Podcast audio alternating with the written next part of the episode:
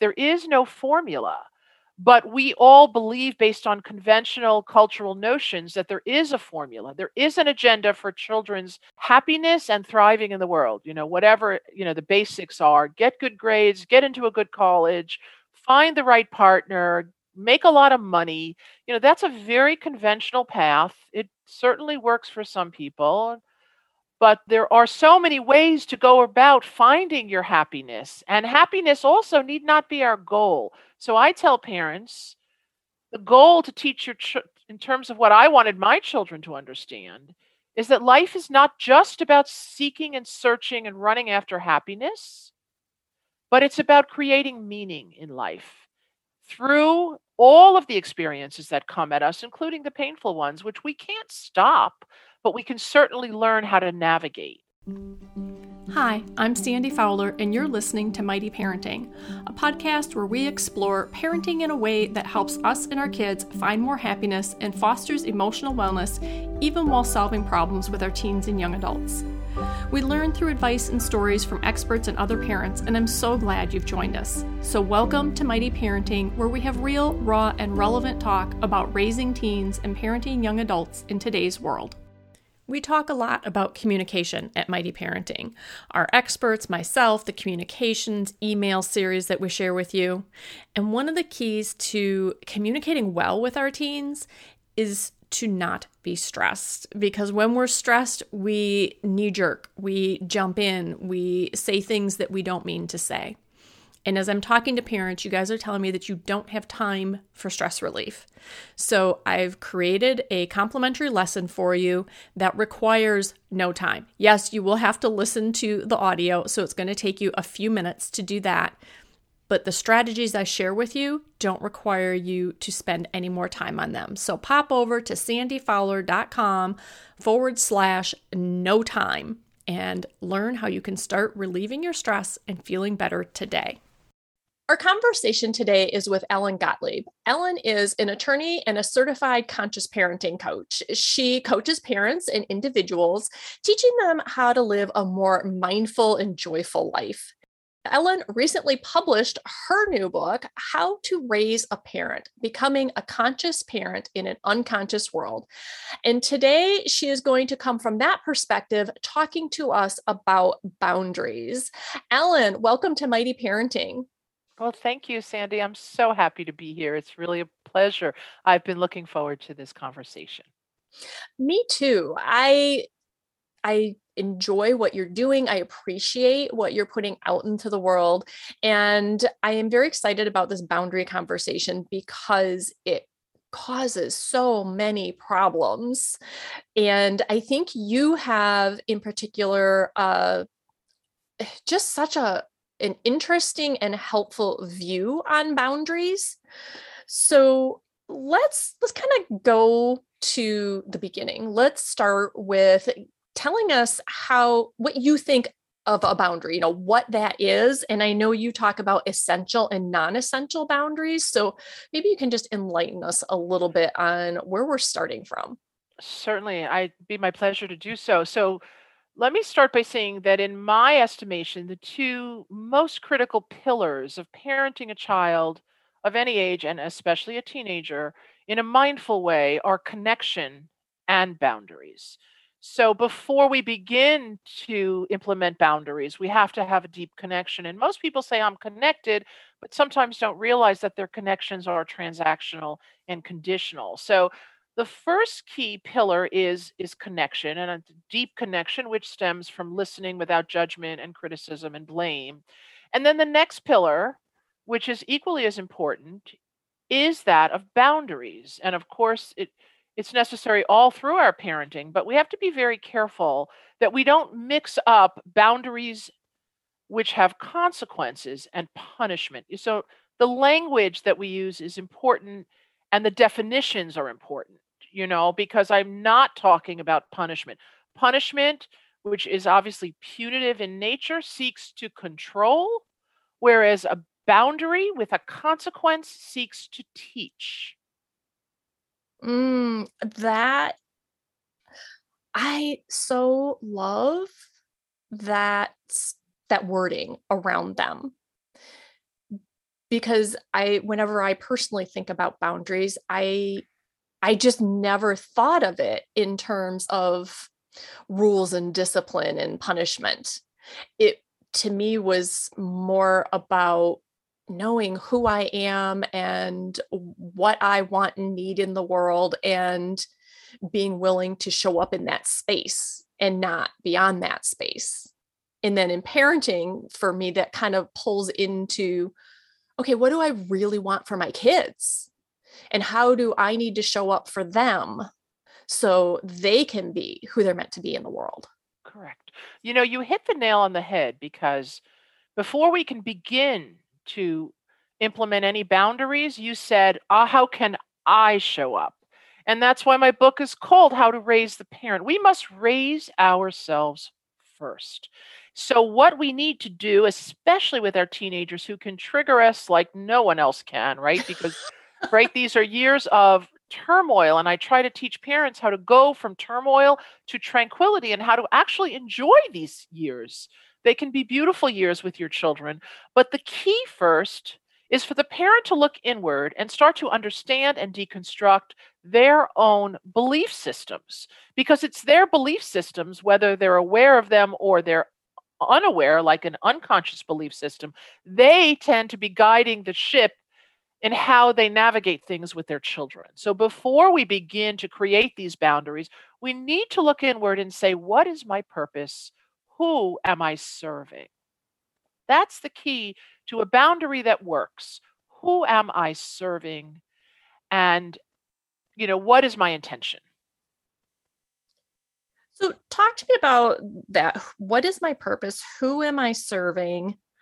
Eh, these are things I hear people talk about in classes and workshops, but they're in terms of more like who we as a human being want to be out in the world. And here we're talking specifically about parenting. How mm. do these questions apply to us as parents? They apply critically because we need to understand what our goals are. So when we're implementing essential rules, and some of the essential boundaries are universal, you know, that that's a little easier, right? We're obviously responsible for our children's safety, their education. Uh, we'd like children who are are respectful of themselves and others. Like these are the universal boundaries: proper nutrition, sleep, and then there are the non essential softer boundaries, which really have to be thought about. And that could be screen time, although screen time could be essential in one family and less essential in another. So we need to understand why. It's the why we're doing things. And we can't understand the why until we look inward and understand what we are trying to accomplish. So, are we trying to raise a child who meets our egoic agenda? Am I looking for a child or I should say, to raise the child who is academically very capable and achieves, who's a great athlete, who has, you know, a lot of friends and is most popular. You know, we have so many wants as as parents, and we dump those wants onto our children, and then we create boundaries that we think are appropriate, but they're actually asserting a lot of pressure on our children. Mm-hmm. And Ellen, if you are okay going there. Eh, when we talked before the podcast, you mentioned that this was part of your journey as a parent, that this was not something that just came naturally to you, that you had to work at doing this yourself. Could you share a little bit about your story there? Yeah, I'd be happy to. I have two daughters who are in their 20s, 26 and 28, and it became clear to me that the agenda that had been imposed on me I was unconsciously imposing on my children, right? I had a lot of wants, right? And I tell people to get what you want, you better stop wanting it. And that doesn't mean you don't work for it. You just have to release the desire to shape outcomes. And I needed to do this with my own daughters. I needed to let go and let them be. And the only way to do that is to notice your fear. All of our need for control, which is often expressed through boundaries, stems from our own fears. And we don't even see our fears. Fears masquerade as many different things, mostly as excuses. You know, well, my child had better get good grades so they'll get into the right college. And it's important for my child to be popular and have a lot of friends because otherwise they won't have fun. And we make up ideas and values that we impose on our kids. And so for me, this work was really hard. This is hard work. This is the hardest work you'll ever do because it is all about us as the parent. We need to understand our own internal emotional landscape. So when someone says to me, What is your basic definition of a conscious parent? For me, that's the parent who has looked inward and understood and cleared up their own emotional landscape so they don't dump it on the next generation. So I had to literally get out of my daughter's way as much as I could, especially in terms of like they're deciding on their career paths, which we had a moment to speak about. Um, I come from a family that happens to be a lot of lawyers in my family. I was told to go to law school. I did what I was told. Much later in life, I found that my true calling and path is conscious parenting, but I feel grateful for both careers and I'm I'm practicing both, which is really a great privilege. But, you know, my daughters were clear that wasn't their path, you know, and I came to see that that's fine. And they didn't know what their paths were for a long time. And that was also okay. You need to get comfortable in the discomfort of not always knowing. And then they went and found what what moved them. So, and I will be happy to share that my older daughter, uh, after four years of college, went to five years of seminary at rabbinical school and is now a rabbi, and my younger daughter is just graduating with a master's in teaching American Sign Language and will be uh, pursuing both teaching and perhaps even interpretation as she's fluent in sign. Uh, has the best hearing of anyone I know and loves sign language and all about deaf culture. So I could never have imagined these career paths, but nor was it my job to imagine these career paths. So the the work was for me to get out of their way. That's I guess my my point here. Well, you've brought up two things that I think go hand in hand. And I've said before that fear creates so many bad parenting moments. It drives us in our worst decisions. And you talked about the fear and also that discomfort of uh, not knowing uh, that we're so uncomfortable with the idea of not knowing, not having the answers, not just being able to tell our kids, okay, if you do this and this, you'll be happy and your life will be good. And the fact is, we have no idea if that's true. Eh, they could have a very difficult path. I have a friend whose son was hospitalized for suicide ideation and addiction, and it was horrible for a few years. And then he came out the other end of that, the most amazing young man. And I we were talking one day and I said, your son is more mature, adult, together, understands himself and his life and what he wants, and happier than I think any other person I know of any age. But it was going through all that horrible thing that we would have never, ever wished for our child that got him there. I mean, and not it's not that we still say, "Oh, we're glad you went through that." No. But it's just the idea that you know, we don't know. We don't know exactly what their path is meant to be. We don't know how things are going to turn out for them. So when you are working with parents and you know that we have all this fear. All we want is for our kids to be safe and happy and healthy and you know feeling like they have purpose in the world is a big part of that. But wanting that being afraid for them and having that discomfort is a big issue for us. So what like what do you see us doing in a in a practical sense? Like what specific behaviors or activities do you see us doing that come out of that that fear and that discomfort hmm.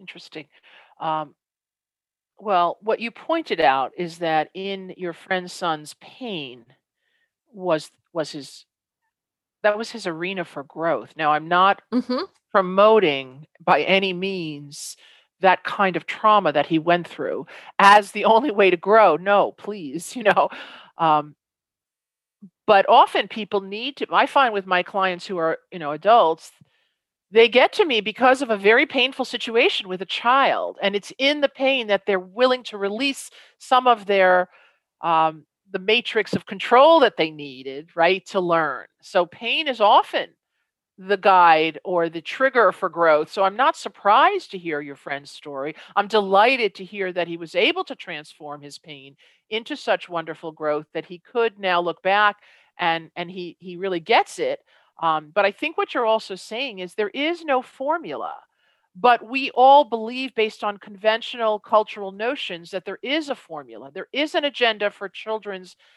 happiness and thriving in the world. You know, whatever you know the basics are: get good grades, get into a good college, find the right partner, make a lot of money. You know, that's a very conventional path. It certainly works for some people, but uh, there are so many ways to go about finding your happiness, and happiness also need not be our goal. So I tell parents the goal to teach your ch- in terms of what I wanted my children to understand is that life is not just about seeking and searching and running after happiness, but it's about creating meaning in life through all of the experiences that come at us, including the painful ones, which we can't stop but we can certainly learn how to navigate. So, the work of conscious parenting is, as I said, it's about connection, which involves non reactivity and certainly emotional regulation, which is what we're talking about now. That's why I brought it up. And then this concept of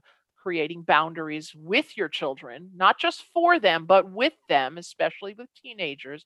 We can talk about how to do that. But the basic premise is that we don't need to stick kids in a box and tell them there's only one way to find your way in this world. Right. You mentioned before when we were chatting, you said one of the big mistakes we make is labeling our kids. Hmm. And and I think that ties in here in that we watch them, we assess them, and they go, oh, you know, they're an extrovert or they're a numbers person or they're an artist. And then we start kind of pushing them down those paths or we fight those paths. Or we fight those paths yes especially the artist right? We're, we're all like how are you going to feed yourself? Exactly. Oh you you're right exactly. You're an artist? Hmm, you know you're a singer really? Oh you have a nice voice but what are you going to do? What are you mm-hmm. really going to do? Right so but there are other ways we label too. We don't only label in in terms of what they're good at we label as lazy, we label as defiant, we label as unmotivated, we even label, and it's dangerous, as gifted. They suffer too, those gifted kids that we've labeled as so high, such high achievers. Um, we got to be careful because those labels are things to which kids live up to. You tell a kid they're lazy enough times, and guess what? You will have a lazy child. What we fear, we manifest. And we'd better be careful to give the child space to not be labeled in a particular way. Um, it's, it's, it's a tricky concept. It's a little different from the idea of boundaries, but it's a boundary for the parent, actually. So, how you said you know if we're doing this um, you know we're not labeling we're building connection and then drawing boundaries and we're we're drawing the um, to look to see, you said that there are essential and non essential boundaries. How does that play into this conscious parenting idea? Sure. Well, first, once we have deep connection with our kids, they kind of know what we expect in terms of behavior. I'm not talking about culturally conventional expectations like big grades, but they know to expect them to be, you know, somewhat respectful and help around the house. And they know what their chores are, but they've been heard you've heard them you've allowed them to feel their feelings so they're more willing because you're connected to a to to you know work within your boundaries so then you work with the child within the family it's based on the kid's developmental age and stage right and you create these essential boundaries and you make sure the kids know them you know so um, and for they can differ, even essential ones. For some families, religion is an essential boundary. For others, it's not. Right? Politics, political leanings can be essential in one family, and non-essential in another. So the family first has to figure out what are its values and how are we going to implement those in a mindful way involving your children.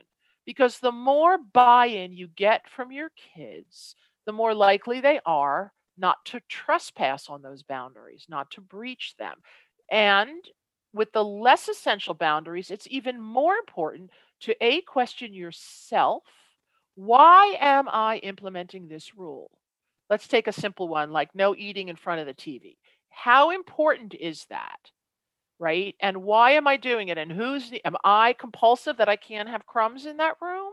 Or is it is it so critical or is it something I can like lighten up on and then involve your kids and give them input and give them a chance to say, hey, that curfew's too early for me. Can I have an extra 15 minutes or 30 minutes? And see if that works, right? See if they can then live up to that. So if you get your kids buy in and you make rules, which are what boundaries are, they're limits that are reasonable, that kids can follow, and that kids understand are there to serve them and their safety. Your limits, your boundaries must be there to protect your children. They actually want boundaries. When you bother to make these boundaries and household rules, you're saying, I love you in a new way. When you do it as an authoritarian dictator because I said so, now you've lost connection. And now you've made kids angry. So it's the whole way that you choose to approach this big subject of boundaries that makes all the difference. And I'm thinking through the conversation. Take the curfew example. And the kid comes back and says, Hey, this curfew is too early for me. As an authoritarian parent, you would say, That's too bad. That's the curfew deal with it in conscious parenting you take boundaries and you have this discussion that you said so tell me if this is what could it could look like is really you feel like that's too early why is that? What would work for you? What makes sense to you? And then be kind of going back and forth to see but listening to them and going well if they say well i, I want to go to the school play and then we want to go out for ice cream afterward and that would take an hour past curfew. Mm-hmm. That's a time that we can look at it and go well i and, and maybe you're like okay that's fine that makes sense to me maybe you have a reason that that is a concern for you either from the time standpoint or people going out afterward or whatever but then you can express your concern say I hear that. That sounds like something you would enjoy doing. And I'm concerned about fill in the blank. But it's this back and forth conversation. Is there a point at which, as the parent, you can just also end up going, you know, like we've gone back and forth 532 times.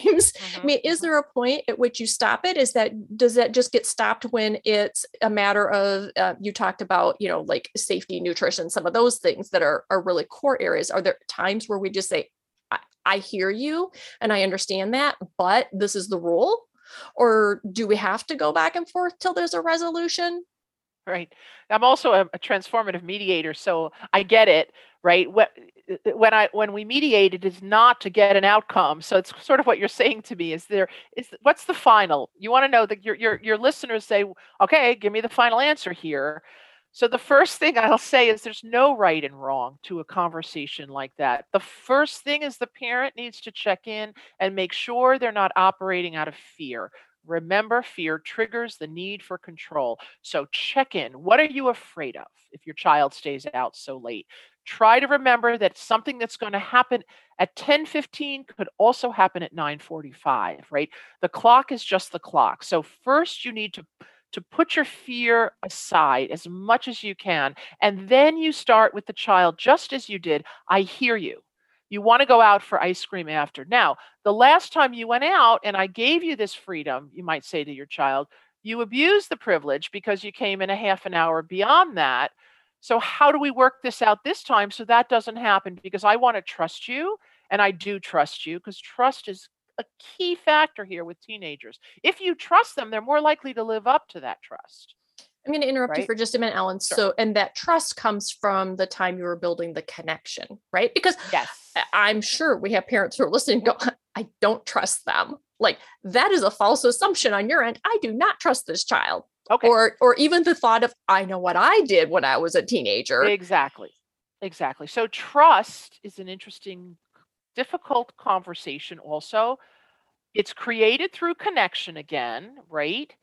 Um it's cre- they know when we're lying and they know when we're not authentic and so and we know when they're lying, but trust is something that has to be created, right? And believe it or not, when when kids really bypass when they lie and they sneak and they cheat and they've breached our trust, I know this is going to be hard for your listeners to hear, but us parents, we've created the conditions for that behavior. In order to create trust, we must look at the conditions we are creating. You see, it all comes back to us. I know it's hard to hear, but if your child. We hear it every week. Every Yeah, week we were reminded that it's about us. All the things Right. that we tune in to hear, oh, my child has a behavior problem.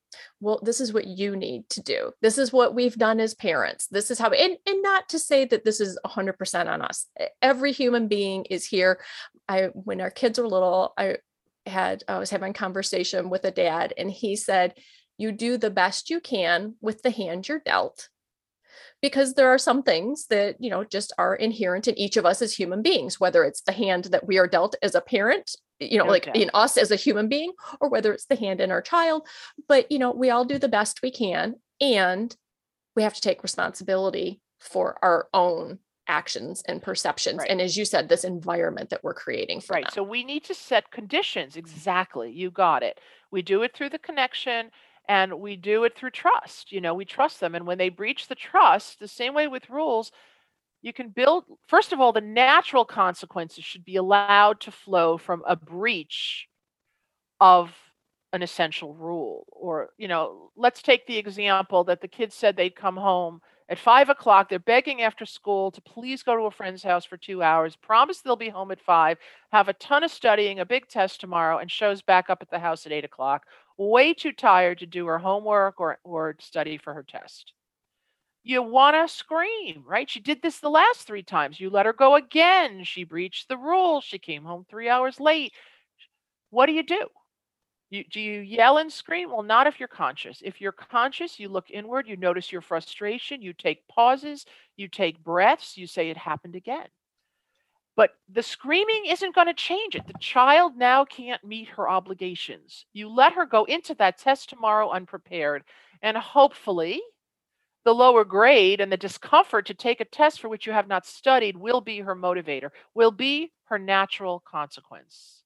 And parents say to me, but they've done it a hundred times and it never changes. Well, then you need to come back and set some new ground rules and talk about why this pattern has been created. Because it's likely that the pattern that's been created is from that inner child voice that she can't stop. So just yelling at her isn't going to make a change, right? Shift doesn't come from yelling and reacting, from judging and criticizing. So it comes from awareness of a pattern but it's really hard because we have to step back and kind of let them fail a little bit and let them fall on their faces as long as they're doing it within the boundaries of safety. So you can't let them get in the car after drinking alcohol or with a drunk friend. You it's simply something it's a boundary that cannot ever be trespassed because of safety. But a missed homework or a test that's not studied for, well, maybe let them feel the discomfort of messing that up. And then then you go back and you say, "Hey, in a calmer moment, can we talk about your time management skills? Can I help you? Do you need a new planner? Um, the next time you come home and the girls are getting together, is there a way that you could do homework first? Um, you work on being creative and you engage the child in setting these boundaries and stay connected. And it brings to mind some of the other conversations we've had when kids are having difficulty, say, in this case, because of this conversation, say having difficulty with their boundaries. And part of that can be because they don't have purpose. You said life isn't just about happiness, it's about creating purpose. And we forget that teenagers also need purpose. Oh. And when they're told, you have to go to school, you have to do these chores, like there are all these things that do need to be done and they ha- see no purpose in doing that, then they may not care uh, that they failed the test or or the class or whatever that situation is. So then it's digging in even further and as you said looking at you know what's going on with this child what's this pattern what's the environment that's going on and getting to those questions of going oh okay well let's help them find purpose. Like what do you want to do when high school's over with? Mm-hmm. and and then helping them find resources and guiding them so they're finding that purpose and then that is what's going to drive their behavior in the now. Correct. Not even looking ahead to what's after high school but how can we create more purpose more meaning in your life now? I get that those 7 hours at school and most of those courses you're miserable at but hey you love music. Let me help you. How can we promote your love of music? Do you want to take a guitar lessons? Do you want what will make the child feel seen and heard? Because that's mm-hmm. ultimately mm-hmm. what we're always trying to do. I see you i hear you. Remember you know and i start a lot of my talks by saying there's two questions in this world that all of us as human beings spend our lives seeking the answers to. And the first is do you hear me? And the second is am i worthy? And do you see, hear me encompasses do you hear me? Do you see me? Are you listening and if you're willing to see me and hear me and listen to me and honor my choices and help me find my way and my purpose, I must be worthy. So, this is how we create self esteem. And when a child has self esteem, they'll know how to dig in and find more purpose in their lives, even in the moment. You know, we don't even have to say, What are you going to do when you grow up? Maybe in 11th and 12th grade, you need to start looking ahead. There's no doubt. But in the earlier teen and tween years, it's how can, what moves you? And let me help you and promote that. Do you love art? Is there an art class you want to take? Don't force them to go to swim team when they love to be doing art, you know? And that's the thing. Can we tune in to the child in front of us? Can we adore their ordinariness as well as their gifts? Can we love them for who they are and simply listen? Because that's what they want. They don't want to be fixed. When they're having a, let's say, an altercation with friends, especially the girls, when they get all tied up in, in you know, especially with social media and all, can we just listen? Not fix, even when we're activated, our fear is triggered, our kid's been left out, or whatever. Can we listen? And if we're willing to be silent and listen, then we'll know how to connect and we'll know how to create the boundaries that this particular child needs. That was beautiful, Ellen. I so love this conversation. And so, anyone who's listening who's feeling the same way, they want to get your book or connect with you further, where can they find you? Oh, I'd be delighted. Um, I have a website. So, uh, I'd be happy to give you that. It's Ellen at Enlightened Parenting. But the key is it's .co for coach, not .com. So it's Ellen at enlightenedparenting.co can reach me through the website. The book is on the website as well. And I get messages all the time and love to connect with parents. So uh, feel free to reach out and it would be my pleasure. And of course, we'll have a link to the site in the show notes. So you don't have to keep it all in your mind now. Just come back to the show notes and click through. Ellen, thank you so much for, for your time, for your thoughtfulness, and for doing all the work to pull all this together. really amazing.